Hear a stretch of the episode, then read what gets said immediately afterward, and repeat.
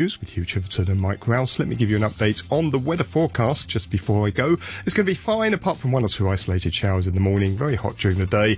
Maximum temperature of about 33 degrees and a couple of degrees higher in the new territories. It's going to be fine and very hot tomorrow. There is a very hot weather warning in force. 29 degrees right now, 80% relative humidity. Just gone 8.30, here's Samantha Butler with the half hour news.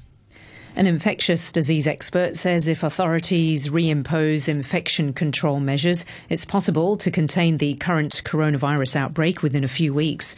These include wearing masks indoors, limiting gatherings outside, tracing contacts of patients, and boosting testing and quarantining at borders.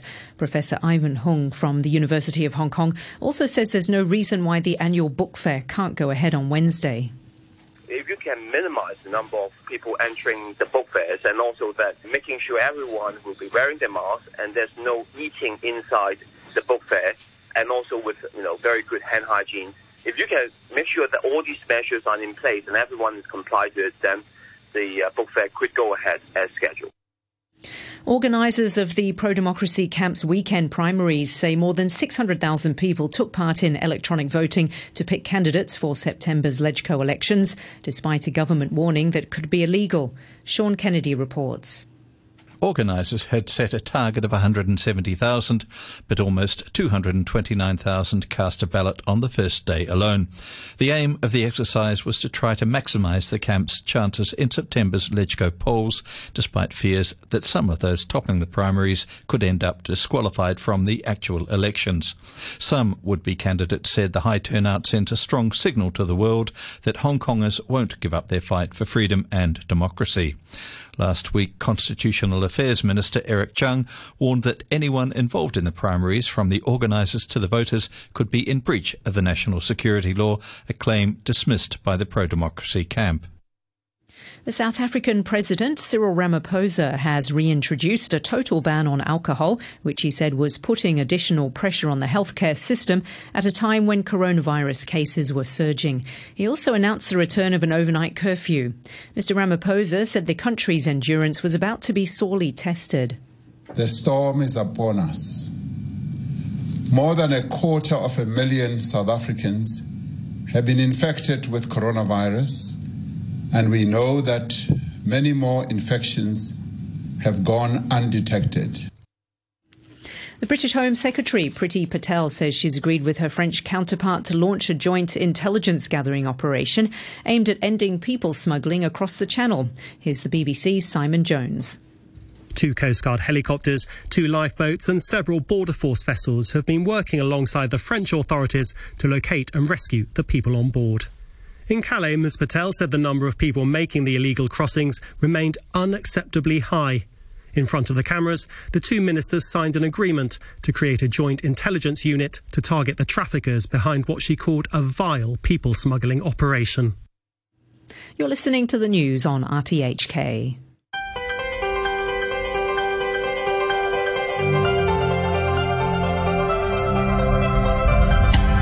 Good morning and welcome to Backchat. I'm Hugh Chiverton, your co-host today, Mike Rouse. Mike, good morning to you. Good morning, Hugh. We're talking about latest developments in the COVID-19 pandemic today. The Centre for Health Protection yesterday urged people to stay at home and avoid gatherings as they announced another 38 confirmed coronavirus cases, 30 of them locally acquired infections. The source of infection for 13 of those new local cases has not been traced so far. The centre's head said the pandemic situation has got a bit out of control and she's worried space will quickly run out in quarantine centres if the surge goes on. So what's behind the surge? Has the virus changed or is it because we relaxed measures? And if so, should we go back to the tightest tactics? How are we doing for facilities? Facilities and for PPE. Will it be harder or easier this time round? Let us know your thoughts, your questions and comments. You can leave a message on our Facebook page, Backchat and RTHK Radio 3. You can email us, backchat at rthk.hk, or you can give us a call and our telephone number is 233 88266. We look forward to hearing from you. 233 88266 uh, is the number. Joining us for the first part of the programme, we have now Dr. Arisina Ma, President of the Hong Kong Public Doctors uh, Association. Uh, Uh, a few emails, first of all, that have come in uh, over the weekend, some related to uh, politics, some related to our discussion. Uh, on Friday, like this one from Nick, who says, uh, with the subject line, independence movement stopped everywhere, question mark. The statement was made, this is in reference to Friday's programme, that no country would accept an independence or separatist movement. What about the Scottish independent movement, independence movement in the UK? Perfectly legal and allowed. That comes from Nick. Martin says, I find it funny how Australia suddenly welcomes Hong Kong refugees, in inverted commas, yet treats others with complete distaste. They are interned in camps, many on Nauru and Manus Islands, where they are left until they give up. They even restricted New Zealand from taking them when offered. Seems to be an anti China double standard thing. That comes uh, from Martin. And uh, DY says, uh, Hi, uh, 60 Minutes Australia has done a good job to reveal to the public some of the war crimes that have been committed by their SAS special forces in Afghanistan. In Soldiers' Heartbreaking Journey for Forgiveness After Horror in Afghanistan, aired on 28th of June, a former SAS medic recounted the horror in 2012 when he learned that an injured Afghan Afghan farmer he had handed over to a fellow soldier had been stomped to death by the Australian forces. He regretted not having intervened to save him, and 60 Minutes arranged him for, for him to apologise to the sons of the murdered civilian via video link. Australia's Major General admitted that the war crime that war crimes had been committed by the SAS and that they would be looked into. But what about the USA? The US government and politicians are imposing sanctions on the ICC in a shameless attack on the court and the victims of atrocities to ensure there will be no redress. The US government is ironically smearing the reputation of its own forces by making it look like they can get away with war crimes. With such poor moral leadership, how dare they they sorry, they dare to talk about freedoms and justice. What about the rights of Afghan people who have been traumatized by the wars the US has been raging on their soil? Those comments from uh, DY. Uh, thank you very much indeed. Backchat at rthk.hk is our email address if you agree or disagree. Uh, or you want to comment on our main topic today, which is uh, COVID 19. Yes, good morning, Dr. Ma. Hi, good morning.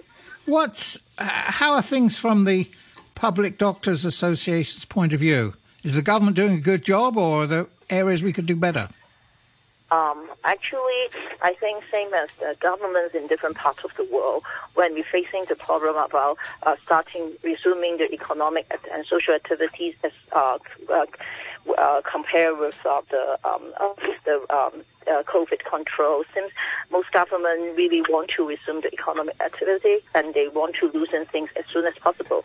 However, for this virus and for this disease, uh, we, all, we, we can see that once you loosen things too quickly, um, the disease, disease uh, and the pandemic rebound. Uh, this happened in Hong Kong, in Japan, uh, in uh, United States as well.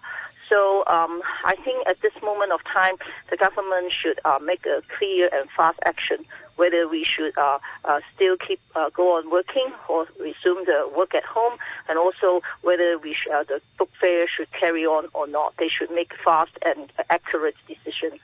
Yes, that's, that that one about the book fair is a big one, isn't it? Because yes. you're talking many thousands of people indoors. In fact, I'm I'm due to go to an event at the book fair on Wednesday, so I'm anxiously awaiting the gov- a government decision on this. But how about testing? Are we doing enough testing? Um, I think the testing thing, yes, as what Professor Yun said, that we haven't done enough. We haven't, haven't done enough testing. Uh, I don't agree for universal testing for all Hong Kong people, but we should uh, target the testing to all related high-risk people as well as all people with uh, symptom, even a mild cold uh, flu-like symptom.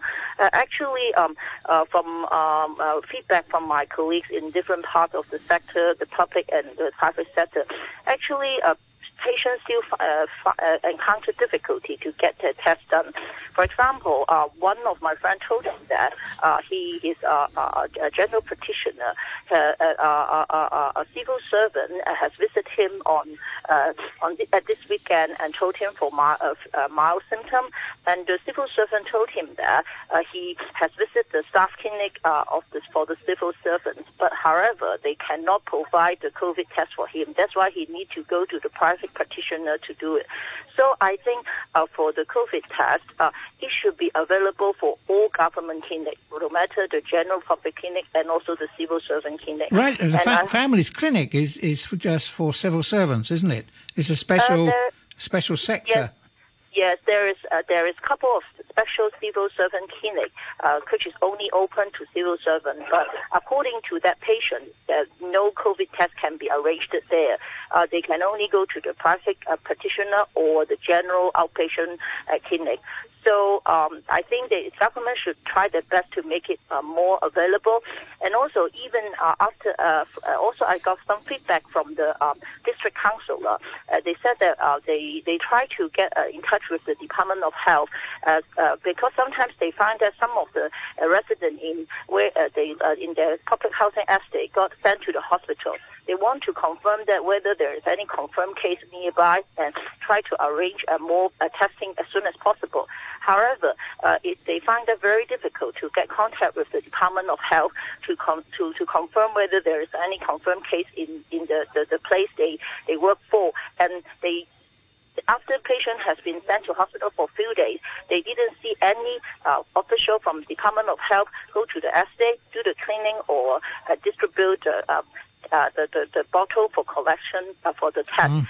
So everything seems work very slow.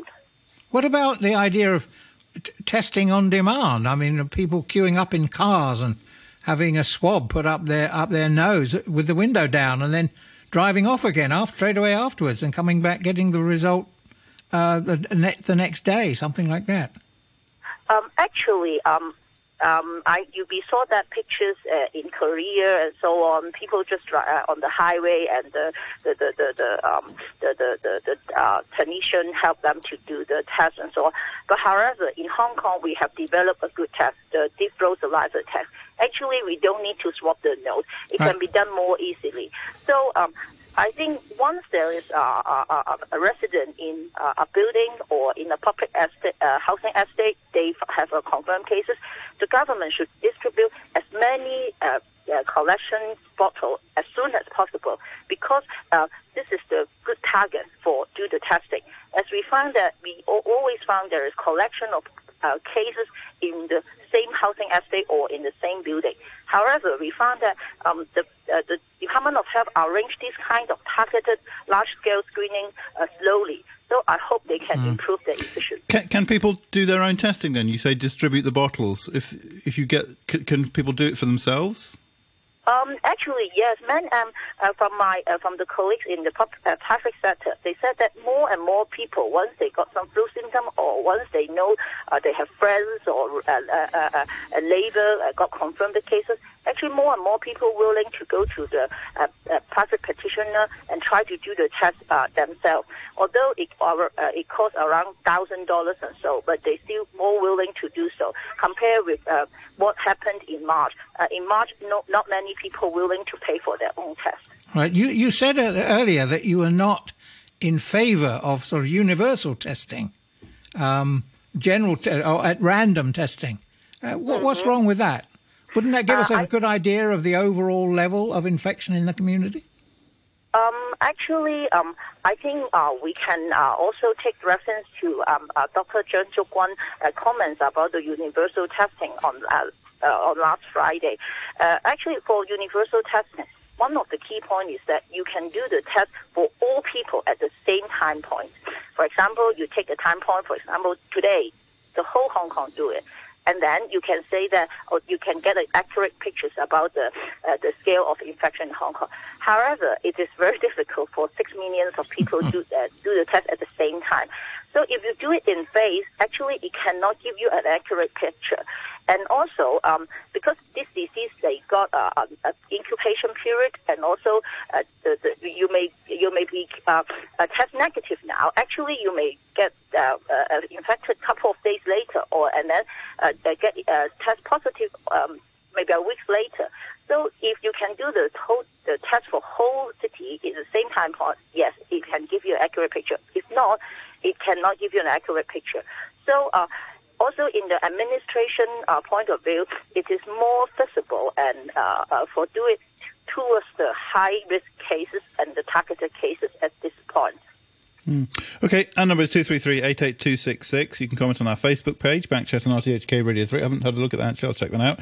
Um, or you can uh, drop us a line, drop us a, an email. Uh, uh, Gordon has done that uh, with the subject line postpone the book fair. This is something you touched on, uh, Dr. Ma. Uh, Gordon says, please ask some listeners to state their views. Some of our most respected experts say the fair should be postponed. This makes sense to me. And Disneyland at Ocean Park should consider closing too. What do you think about that, uh, Dr. Ma? Do you think that they should uh, postpone the book fair? Do you think they should close Disneyland at Ocean Park? Where do you stand? Um, actually, I think from now, uh, at, at, this point of view, the most important is we try to cut down the uh, outdoor uh, outdoor activities, social activity as much as possible. Uh, people should stay home as much as possible. So I think going to the book fair is not an essential activity. Although I don't have, um, uh, you can say that uh, we can put on the mask, we can have a better ventilation system. Uh, I cannot uh, uh, uh, confirm that there must be infection or there must be outbreak in the book fair. But however, I think book fair is not an essential activity. It can be avoided or so why don't we postpone it? uh, actually, even the, the, the, the, the enterprise who uh, joined the book fair, they worried about the, the, mm. the, the, the safetyness of their staff. Why shouldn't we take this risk? About Ocean Park and uh, uh Disneyland, I would also uh, share the same worries. Uh, going to the amusement park is not a very essential activity at this moment. So uh, personally, I prefer to uh, avoid it at this stage. So, but, it, but it is I outdoors, think, isn't it? I yes, mean, uh, people, outdoor, in, people in fresh air. Yes, That's safer? outdoor uh, fresh air is better. But you know that in the amusement park, you may uh, join some of the games indoor, and also the, all those games, you cannot clean the place as soon as possible. You cannot clean it every hours or every 15 minutes. So there is still risk of uh, infection, as we know that the uh, virus can stay on the environmental surface. For example, the the the the the, uh, the, the, the, roller coaster, everything. So I think it's also very difficult for the for the, the owner of the Disneyland and Ocean Park to keep on uh, uh, maintain the in uh, the hygienic condi- hygiene yes, I, conditions. I went to I went to Disneyland on the second day of reopening and they were certainly mm-hmm. doing a good job on, on distancing when you're mm-hmm. queuing, and also on the rides, uh, you mm-hmm. weren't weren't filling every seat in every row and so on. Mm-hmm. But I take your point that if if someone is infected, they could be leaving the virus on some of the equipment for the next rider, even the next yes. day. Yes. Actually, um, when they first opened, we don't have many uh, local cases. So I think it's fair to get it open and uh, and, and and let it run with the uh, reasonable distancing and hygienic measures. But from but now we have so many confirmed cases in the community. We, we, we really don't know whether anyone attending the amusement park are infected or silent cases. So it's much more dangerous now compared to uh, late June. But have we have we traced any back definitely to the theme parks? Uh, I, I, I, uh, I, uh, as I remember, uh, there are some cases uh, who have vis- uh, visited theme park during the incubation period, but now we don't have definite clear pictures. There is an outbreak related to the theme right. park visit. Okay, and number two three three eight eight two six six. We've got a caller. It's Mike. Mike, good morning to you good morning, and uh, I just thought this is the perfect time, although I want to talk about the accuracy of the testing, but this is the perfect time to review how do you catch the virus? You're talking about cleaning up all the handrails, and but how do you catch the virus? Do you catch the virus by putting the virus on your hand? No. You catch the virus by put, having the virus on your hand and then putting your hand in your mouth or picking your nose or rubbing your eye. That's how you catch the virus.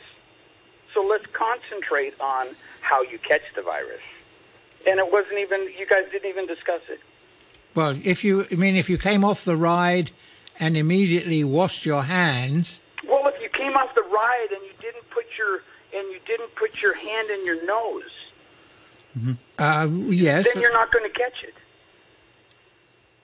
but people don't go a whole day without touching their face near their eyes and nose exactly, and mouth. Exactly, Michael, and that's why that's why that's that's why we wear a mask. So it reminds us not to touch our face. Hmm. That's the only re- that's the biggest purpose of a mask.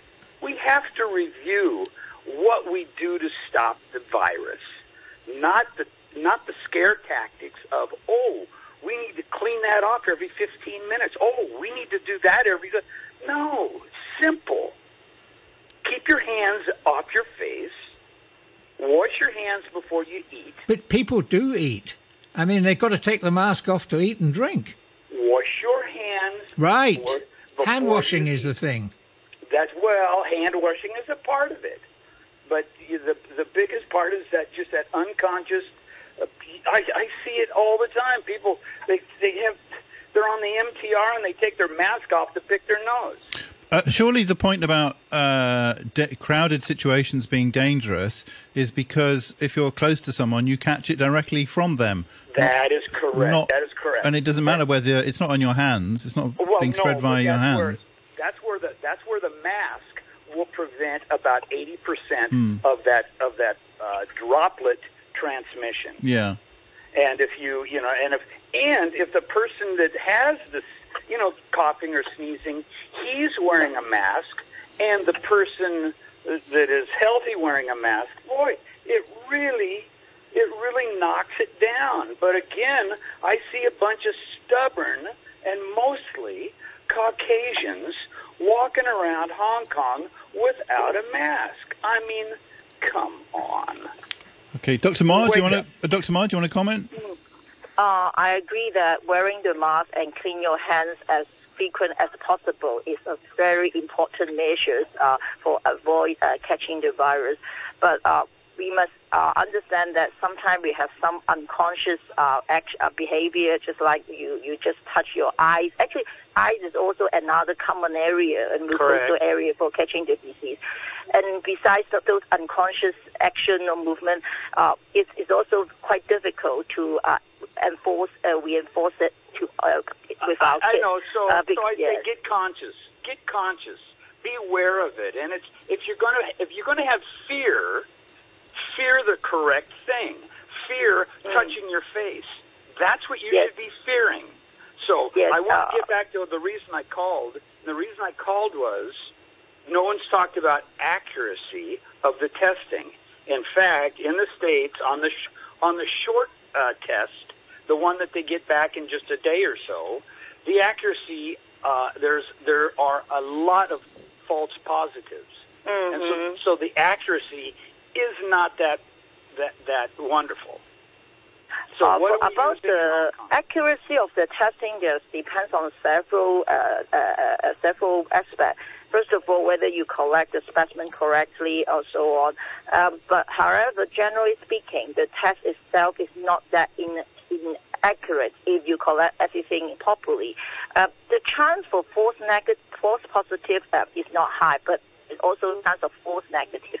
But I agree that test is 100 accurate. But what we are using right now is almost above 80%.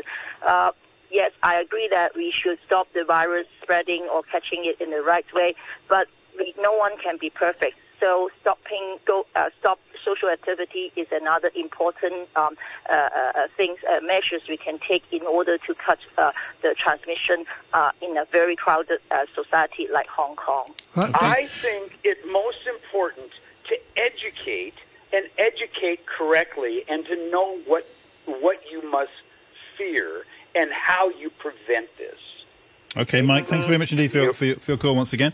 233 uh, A couple of comments from uh, listeners on emails.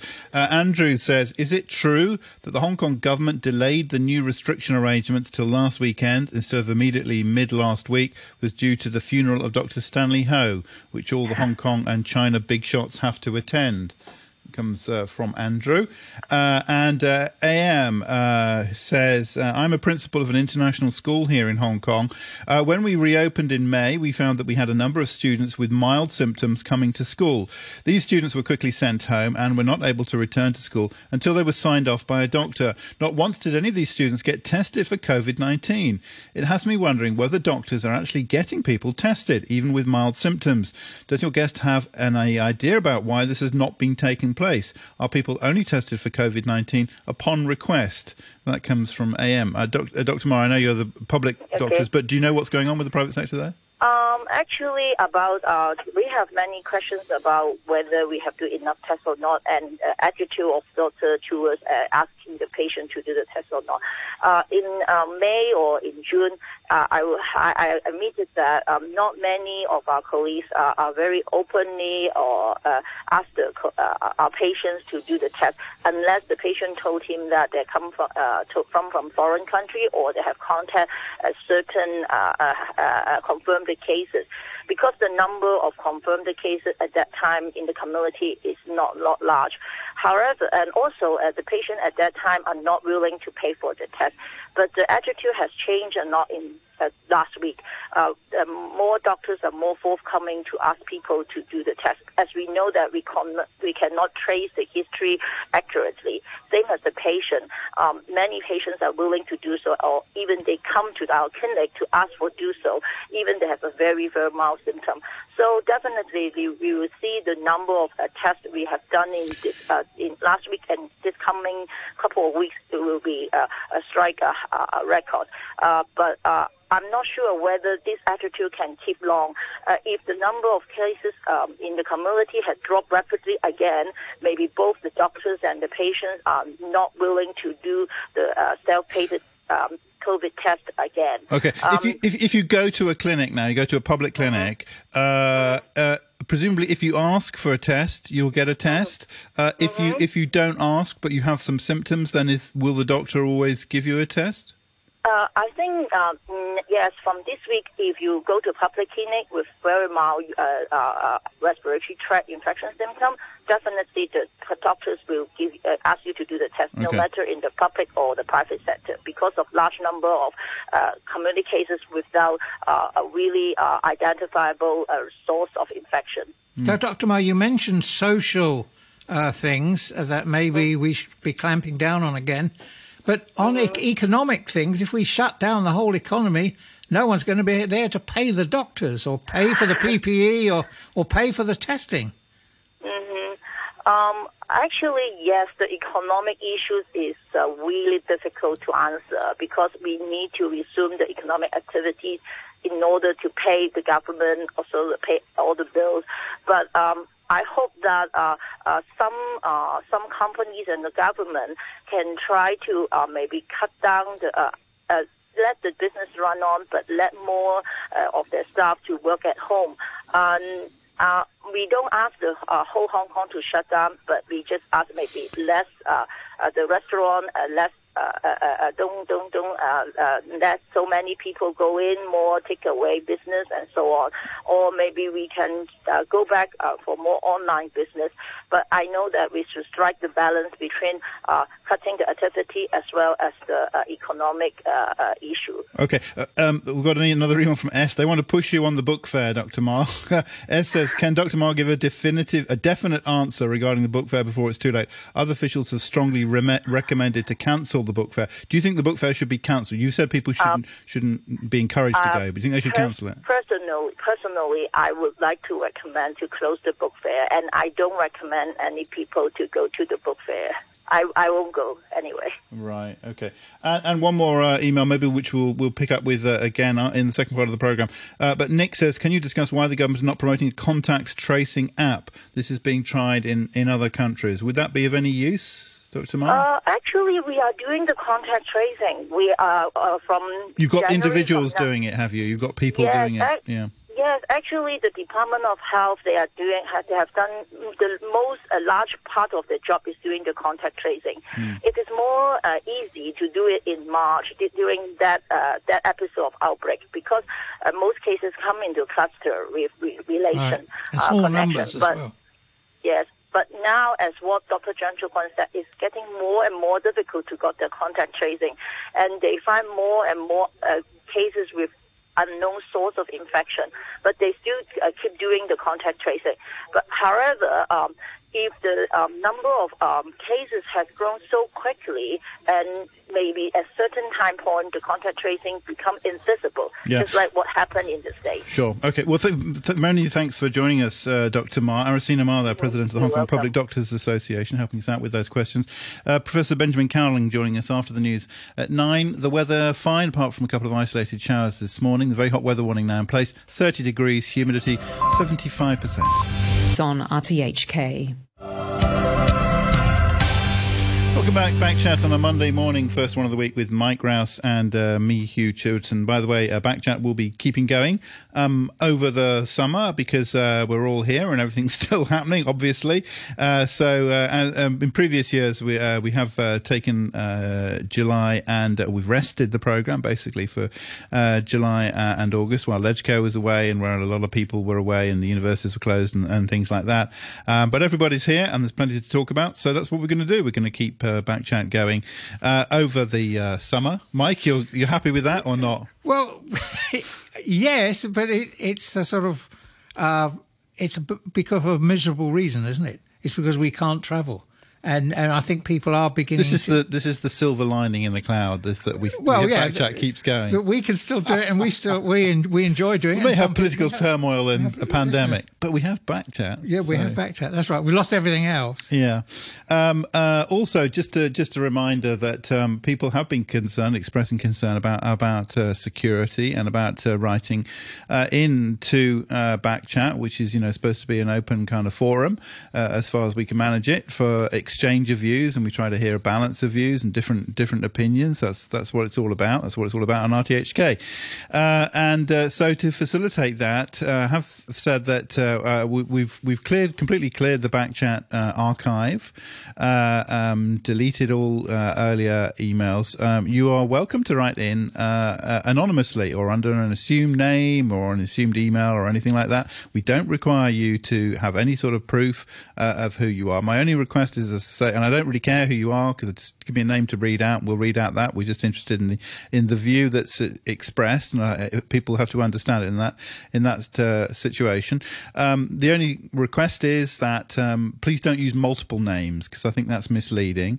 Um, but if you whatever you want to call yourself, that's fine. But maybe stick right. to one name. Be, be, consistent. Be consistent because otherwise, as I say, that's I, think that's misleading. Right. If you want to call yourself Peter names. the Great for the first one. That's fine. Then stick with it. Yeah, stick with it. Yeah, uh, and uh, we don't mind where you are. Uh, either you can be in uh, any country uh, in the world. That's fine. Yeah, we don't. We're not judging here. We'll leave that to other people to judge you, uh, and I'm sure they will. okay, a couple of comments on our Facebook page, but just before we get back to our main topic today, which is COVID-19. Jan says, would it be true to say that the NSL, the National Security Legislation, is more to protect the Communist Party and Xi himself than to protect the Chinese and Hong Kong people. Please bring in legal experts to discuss this point as the police has already been politicised and now it seems actual laws themselves. And Lama Matthew says the virus is important, but the Democratic camp primary election this weekend was a historic and quite miraculous event given the white terror campaign to discourage people from volunteering and voting. Seems it would have been worthy a worthy backchat topic last week or today or perhaps tomorrow to discuss the results and uh, implications. It comes from Matthew. I think we probably will uh, turn to it uh, tomorrow. We've got a number of uh, emails on specific uh, issues related to uh, the virus and the resurgence of the virus, which we were talking about in the first part of the programme. We're joined now by Professor Benjamin Cowling, uh, Division Head of the Division of Epidemiology and Biostatistics at the School of Public Health at the University of Hong Kong. Professor Cowling, good morning to you. Good morning. Hi, thank you very much indeed for, for joining us once again. Before we get to those specific points, um, so we have this this uh, second wave. I remember when you first spoke of a second wave on this program. I think I was surprised, and a lot of people you know, surprised at this very idea, thought that it would come and go. Um, it's obviously, uh, uh, I mean, there are signs that it's actually worse uh, this time around. It's more infectious this time around. What, what's going on? Is that to do with uh, the nature of the disease? Has it mutated or in some way? Is it to do with the public health measures or both or what? So we had a period of time in April and May and early June when there were really no local infections as far as we know. There was a Licciun cluster, but other than that, in the past few months, we really haven't had a lot of cases. But presumably in the last month or so, some cases have managed to get into Hong Kong, maybe um, an escape from quarantine in some way, or maybe in a person who wasn't even quarantined, and then that's triggered local spread. And because all the public health measures have been relaxed, that means we have potential for spread to occur. So right now we're having 30 cases a day, and if we don't tighten up the measures, it's going to increase from day to day. It's going to be 30 cases a day today. In a week's time, it'll be 50, 60 cases a day. A week after that, it'll be 100 cases a day. So really right now is a critical moment to put some public health measures back in place so that the numbers of cases every day start to come down instead of continue to go up every day. Right. Book fair, yes or no? Uh, no, that's a really bad idea uh, to have such a lot of people in a small space. If there's just one case, unrecognized case, who doesn't know they've got COVID, who attends the book fair, that's the potential for a lot of spread, which would then require a lot of work to get on top of. So it's a really bad idea. I also noticed that there seem to be a lot of people testing positive when they come back on these special flights. Um, it seems to be almost from anywhere, if it's from Pakistan or India or Bangladesh or the Philippines. Um, and you, you, get a few days later, however many ch- tested positive. So yeah, and it's, it's a worrying sign. Those flights give us a window into what could be happening in some of those countries, like India, Bangladesh, Pakistan, and so on. And so, if there's a lot of travelers coming back with infection, that means there must be a lot of infections in the, the originating countries, right. which perhaps we didn't know about, and even those countries weren't really aware of. And our testing um, isn't foolproof on arrival, is it? Uh, so it's possible that someone can come in with infection but test negative because the virus hasn't really reached a high enough level to be detected, and then maybe a few days later, maybe a week later, it would reach that level. So if we were to test again, um, then we'd find it. So a negative test on arrival doesn't mean the person's not infected. It just means that they're not having, you know, a, a certain amount of virus right. not contagious at that point. We can't detect it right now. What, what about uh, openness to uh, on the border, on, on our own border? Uh, I'm not quite sure, to be honest, where we stand at the moment now uh, uh, with that. I know we can't uh, travel uh, at the moment to places like uh, Macau or even to uh, Guangdong. But as I understand, I think I think uh, businesses there are some uh, opportunities for business people. Do you think we should close the border completely again? As far as we know, there's not really many infections at all in mainland China and of yes. course in Macau. So I don't think that poses a high risk for those businessmen to be going backwards and forwards without 14-day quarantine. Uh, to be honest, I would be more worried about people coming back from the higher risk countries, whether it's the US or South America, other parts of the world, coming back doing a home quarantine.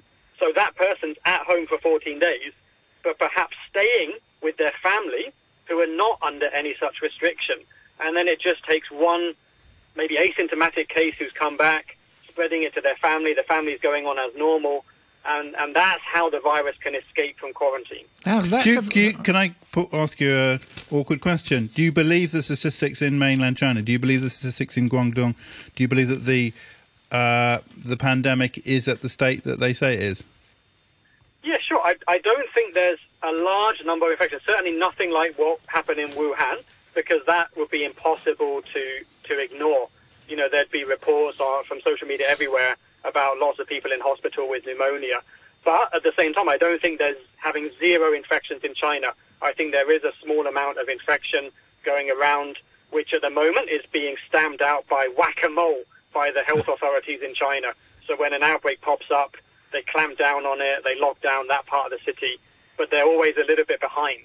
And so I think that's going to go on for months. Okay, a, a couple of questions. Uh, Nick, in the first part of the program, did say uh, talk about a contact tracing app which is being tried in other countries. That's a, a query uh, echoed by Martin, who says uh, to control infection rates and community outbreaks long term until a vaccine arrives, wouldn't it be better to introduce a contact tracing and QR code registration app system, just like it's done on the mainland or other countries, for example, Germany uh, has done? Uh, is there scope there usefully, do you think? So there, there's a few issues. On the mainland, they don't exactly have contact tracing apps. They have mobile phone monitoring, facial recognition monitoring, location monitoring of everybody uh, if they want to, so they can find out where everybody's been all the time. They don't need them to install the app on their phone necessarily because they have other ways of doing it. In Europe, there's a discussion about using contact tracing apps, but there's privacy concerns, and those haven't completely been resolved. Because if you allow the app to work but maintain people's privacy, then you're leaving it up to the individual once they're notified that they've been in contact with a case to then report that themselves voluntarily to the health authorities. Whereas right now in Hong Kong, we're having contact tracing done by experts in the Department of Health who are tracking down all those contacts and then following up with them individually. So there's not the same kind of voluntary um, uh, aspect to it. Right. I wanted to pick you up on one of the points you, you mentioned about uh, people in self quarantining. Now, when our son came back from the UK, we put him in a separate apartment, um, which wasn't occupied at the time, and we didn't have contact with him. But from what you're saying, it, there doesn't seem to be a rule that he can't mingle with his family members, even if for that during that two weeks, and it yeah, be so, so easy to spread to the other family members. What you did is ideal, or to to put that person in a hotel. I know many people put right. their, their returning children in hotels rather than bringing them home, but not everybody can do that, and so there's no rule about it. But I think that is something which the government may be considering. Let's say we get over the second wave, they may be considering having special quarantine facilities like some other countries do, where when you arrive back, you don't have the option of home quarantine. Right. You have to quarantine by yourself somewhere. I think that's got to happen. I, I did see reports that uh, the government's planning this for maybe uh, domestic helpers coming back from Philippines and Indonesia in large numbers, and putting them in a hotel, uh, and and and at the at the employer's expense. Does that sound like a good idea? I mean, that, that's a really good idea. I wonder whether the government should subsidise it, um, because for the employers, they're not directly benefiting for that two-week period when the helper's in quarantine. Although obviously they do want the helper to come. Um, well, they're not catching I mean, the virus, are they? so they well, be- benefit really to that extent. I think in principle it's a really good idea. Uh, all right, some more questions from listeners. Paul says, um, uh, this is more of a comment. Uh, I find that due to the discomfort they cause, the mask wearers around me constantly fiddle with their masks, touch their face, and rub their eyes as they do so. The belief that masks actually reduce contact with the face uh, is misplaced. That comes uh, from Paul. Clive says, Dear Backchat, why does it cost $1,000 for a test? That was the amount quoted in the first part of the programme for a private test. Uh, this is a serious deterrent for people. The government should provide, stroke sponsor, free testing for all uh, as an encouragement. That comes from, from Clive. What about mass testing, uh, Professor Cowling? Uh, sure, it's just expensive. I think it's five hundred dollars the, the, actual cost of the test, and then obviously if you go to a private doctor to do it, then the private doctor might add a little bit on top of that. Um, so testing large numbers of people every day, it adds up to a lot of money. But then again, obviously that's potentially less than it would cost the economy if we need to go into a lockdown. Um, I think there's been discussion in Hong Kong about doing more testing. The expert committee has been recommending having more capacity for testing, and we're still waiting for, for that to go up. But right now, as a response to the outbreaks in Hong Kong, the clusters of cases, a lot of testing is being done. What's our capacity for testing now, roughly per I day? It, it was three or four thousand a day. I think it's gone up a little bit right now, maybe five thousand plus a day, but I'm not sure exactly how much. And what sort of level would you like to see it at? I mean, I think we should even go above seven, eight, ten thousand. If we get more and more cases in the coming weeks, testing may be one of the best ways to stay on top of things by just spreading the net out more widely. So if a person, um, you know, is identified as a case, then just get free testing to everybody in the proximity to that person, in the same office, in the same residential estate, all their friends, anyone who they might have come into contact with. Just do the testing because that's going to be perhaps cheaper in the long run than, than some of the public health measures that we'd otherwise have to use. And that would kind of replace contact tracing because you just test everybody, you know, regardless. Yeah, contact tracing is, is difficult, especially when the case numbers are higher. We have an mm. expert team doing it in the Department of Health. but there's obviously not an enormous number of people who are trained to do that. And I remember in March, when case numbers reached up to about 100 a day, it was really, really difficult for the contact tracing team to stay on top of things because there's so many uh, people to talk to and then contacts to trace and follow up with. And so that's one of the urgencies right now is to keep the case numbers to a lower level so contact tracing can still be fully effective. Okay. Um, uh, AM also says, uh, I cannot see a contact tracing app being successful here, considering the political climate.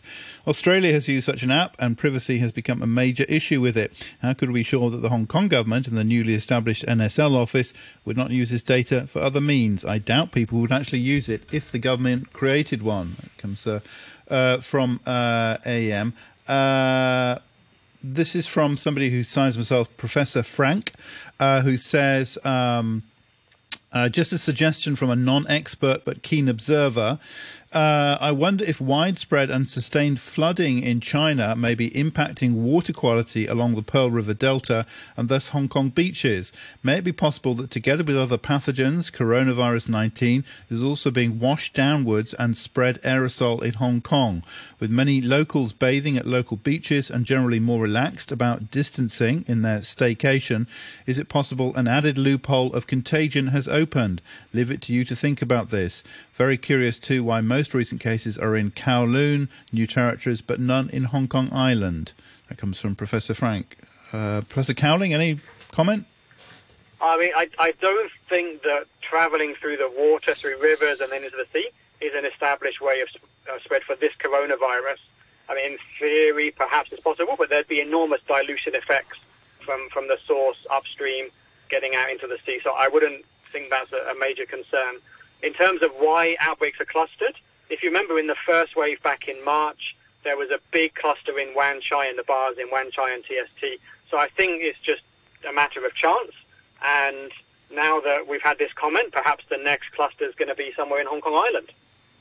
Yes, there's quite, there's quite, a lot round here, sort of uh, eastern Kowloon. Yes, uh, including old age, old people's home. That's is that a clustering effect, or is that just chance, or? Yeah, I mean, it's certainly only a small number of seeds would have triggered this second wave, and perhaps those seeds happen to fall in East Kowloon this time or, or Sha Tin. Um, you know, it, it's just a matter of chance when it's such a small number of, of seeds that begin the outbreaks. Okay, uh, this is from Matthew, who says, I would be interested to hear more discussion on the story over the weekend regarding uh, whistleblower reports revealing that leading Hong Kong University medical experts, who are regular spokespeople on RTHK and elsewhere, had deliberately suppressed information on how easily the virus is transmitted and when it was first known on the mainland. Are the experts we hear really credible and trustworthy, or just self interest driven CCP proxies? This is uh, a reference to uh, a claim made by uh, Yan Limeng, uh, formerly of the University of Hong Kong School of Public Health, uh, who said that's uh, uh, Dr. Cowling's uh, school, who said that the university had failed to act on her findings on COVID 19 in, in China in late December of human to human transmission. There's a big Fox News article about Yan Li, Li Ming. Professor Cowling, do you want to comment on that?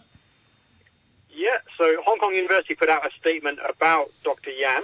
She did work in the same school of public health as me, but in a in a different building, in a different research group. I didn't really know her personally. Uh, I looked at what she said to Fox News, and it didn't seem to be anything particularly new. Um, for myself, I the, the first time I really was confident that it was spreading from person to person was the same day that the Chinese government locked down Wuhan think it was 23rd of January, and I'd just been in Beijing since then, the day before, and starting to work on the data with China CDC. And then a few days later, we published an article in New England Journal of Medicine with estimates of the reproductive number and a lot of other things. Um, so for myself, certainly, I, I, didn't know any secret information um, and, and, hold that back. Right. For, you, for, Dr. Yan, I mean, I, I don't know. We'll have to see, um, you know, what, what else she. You've been on Ben. You've been on the show several times. You don't seem to be very restrained in what you've got to say. Right, right. I mean, yeah. Thank you. you're pitting out there, and people like Gabriel Leung and so on, they they stick it all.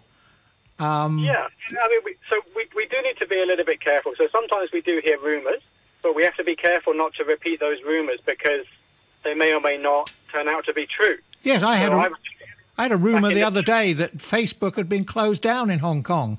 So right. I, I, went straight onto Facebook, and of course I could get it, and I had to tell the people, and and crush the rumor sort of right up front. Uh, her, her, claim was that uh, that uh, Professor Leo Poon, the the school's division head, uh, asked her secretly to investigate developments in mainland China, and uh, she claims that when she told Poon about possible human-to-human transmission, he asked her to stay silent and be careful. Uh, is, is are you denying that? Is is uh, no, I, I, I, don't know. That that's nothing nothing to do with me.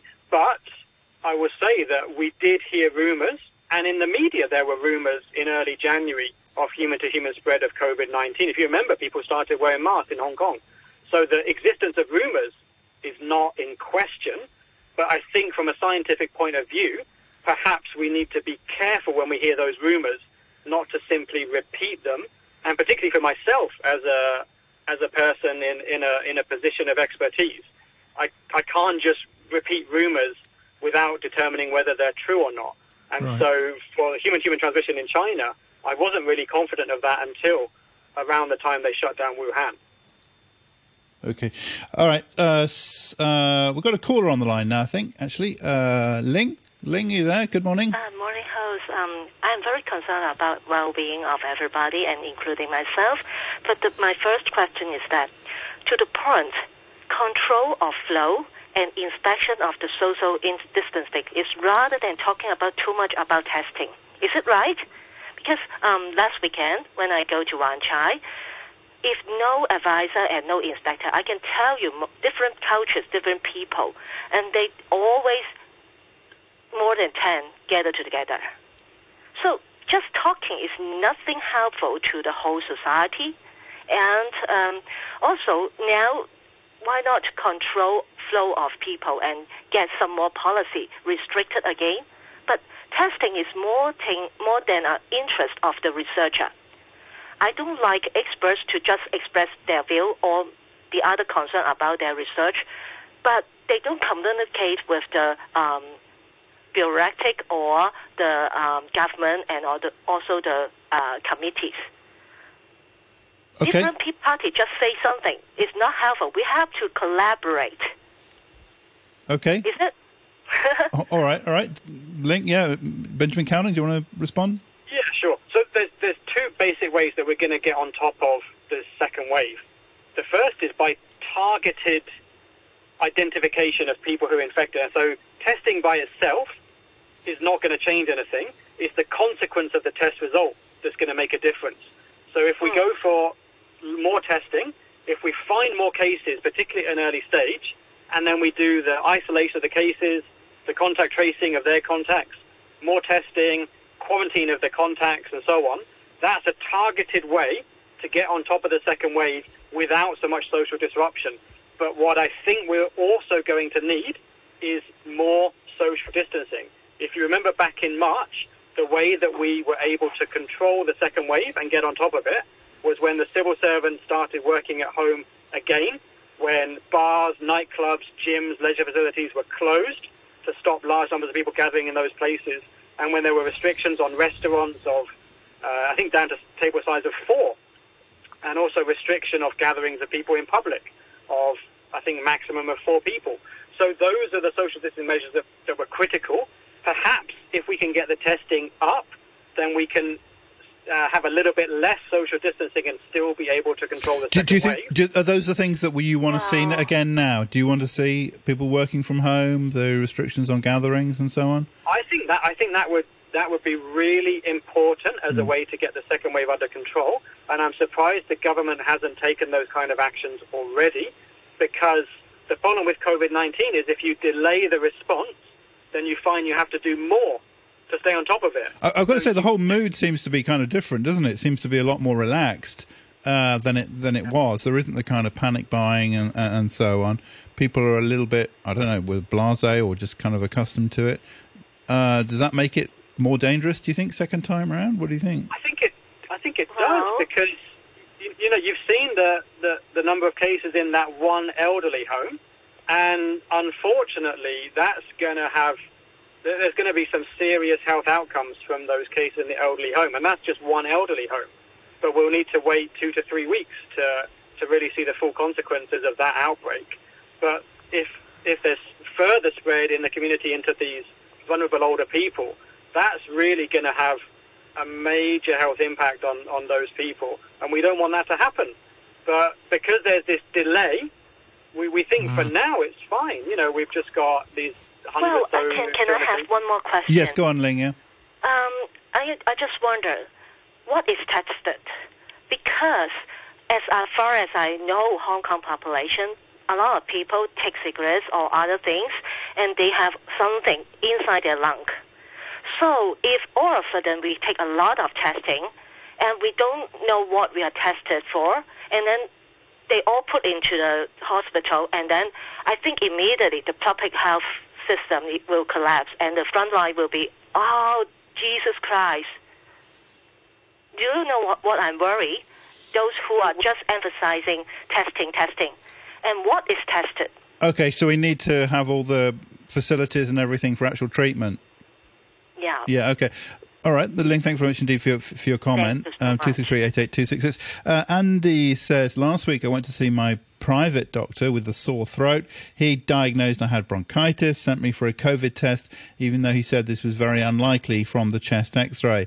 All I had to do was spit in a container provided first thing in the morning and then drop it off with the completed form at a government clinic. The COVID test provided by the government is basically free, but there is a $200 uh, admin charge.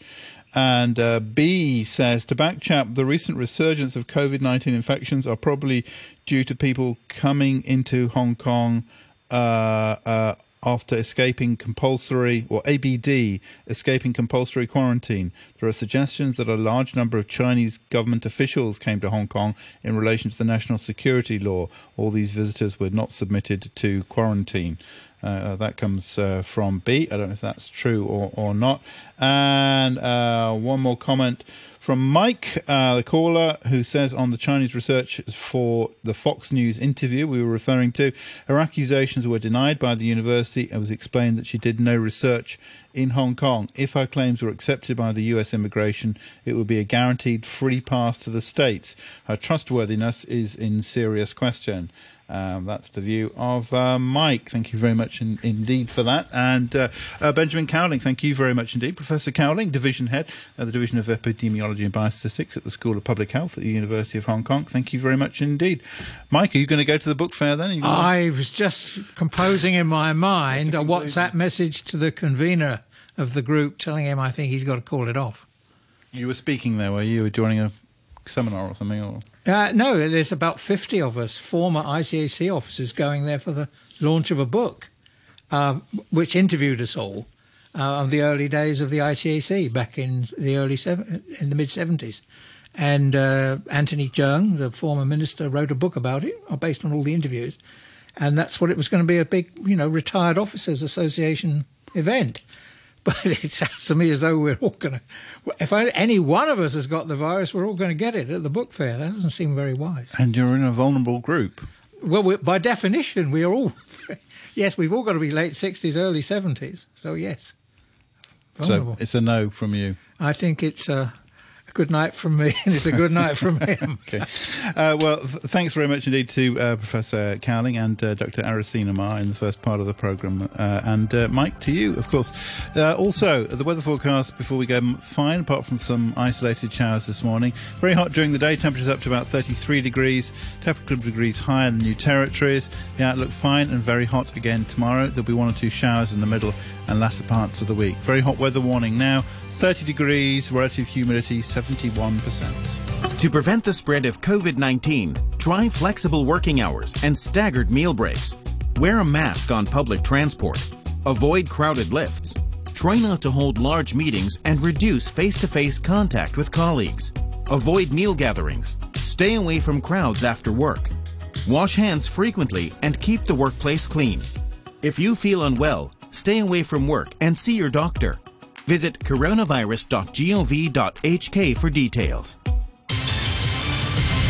9.32, the news now with Samantha Butler.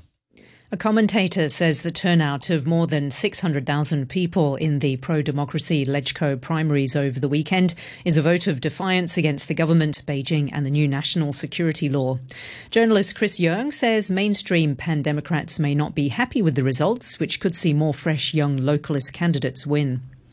An infectious disease expert says if authorities reimpose infection control measures, it's possible to contain the current coronavirus outbreak within a few weeks. These include wearing face masks out indoors, limiting gatherings outside, tracing contacts of patients and boosting testing and quarantining at borders. Professor Ivan Hung from the University of Hong Kong also says there's no reason why the annual book fair can't go ahead on Wednesday. And Florida has registered a record 15,300 new coronavirus cases in a single day, accounting for almost a quarter of all US daily infections, but with just 7% of America's population. I'll have more news at 10 o'clock. Stand by for the brew. Uh, sociology prof from the university. of Set and costume designer, great interpreter of Beethoven. And by oh so shy, quiet and retiring doggy council co-founder of Rockefeller Records. Hello. This is a really for adults, it's not really for kids. Yeah, well, it's fun, you know. Decipher what's happening behind the myth. Good morning. In-depth interviews and also observations. Absolutely no way. On your radio and live online, this is The Morning Brew. Good morning. Welcome to Monday. Brand new week. It's the morning brew with me, Phil Whelan. Well, of course, as always, Robbie McRobbie will be with you after 10 for this week's rugby news. And then Tracy Kwan, all the way from New York. She wants to tell you about a recent walk she took around town examining the outdoor restaurant scene there. And of course, that led to thoughts of New York in 1969, when you may remember Norman Mailer ran for mayor. See where she goes with this one. 11.10 today, you're going to meet authors of The Silver Way, Peter Gordon, Juan Jose Morales, and their new book, it's called Painter and Patron, The Maritime Silk Road in the Casanatense Codex. Well, put very simply, it explores some of the hidden stories behind a set of 16th century illustrations depicting life on the ancient trade route, but needless to say, each one has a little story of its own. They are hoping to unveil this at the book fair. We'll see what happens.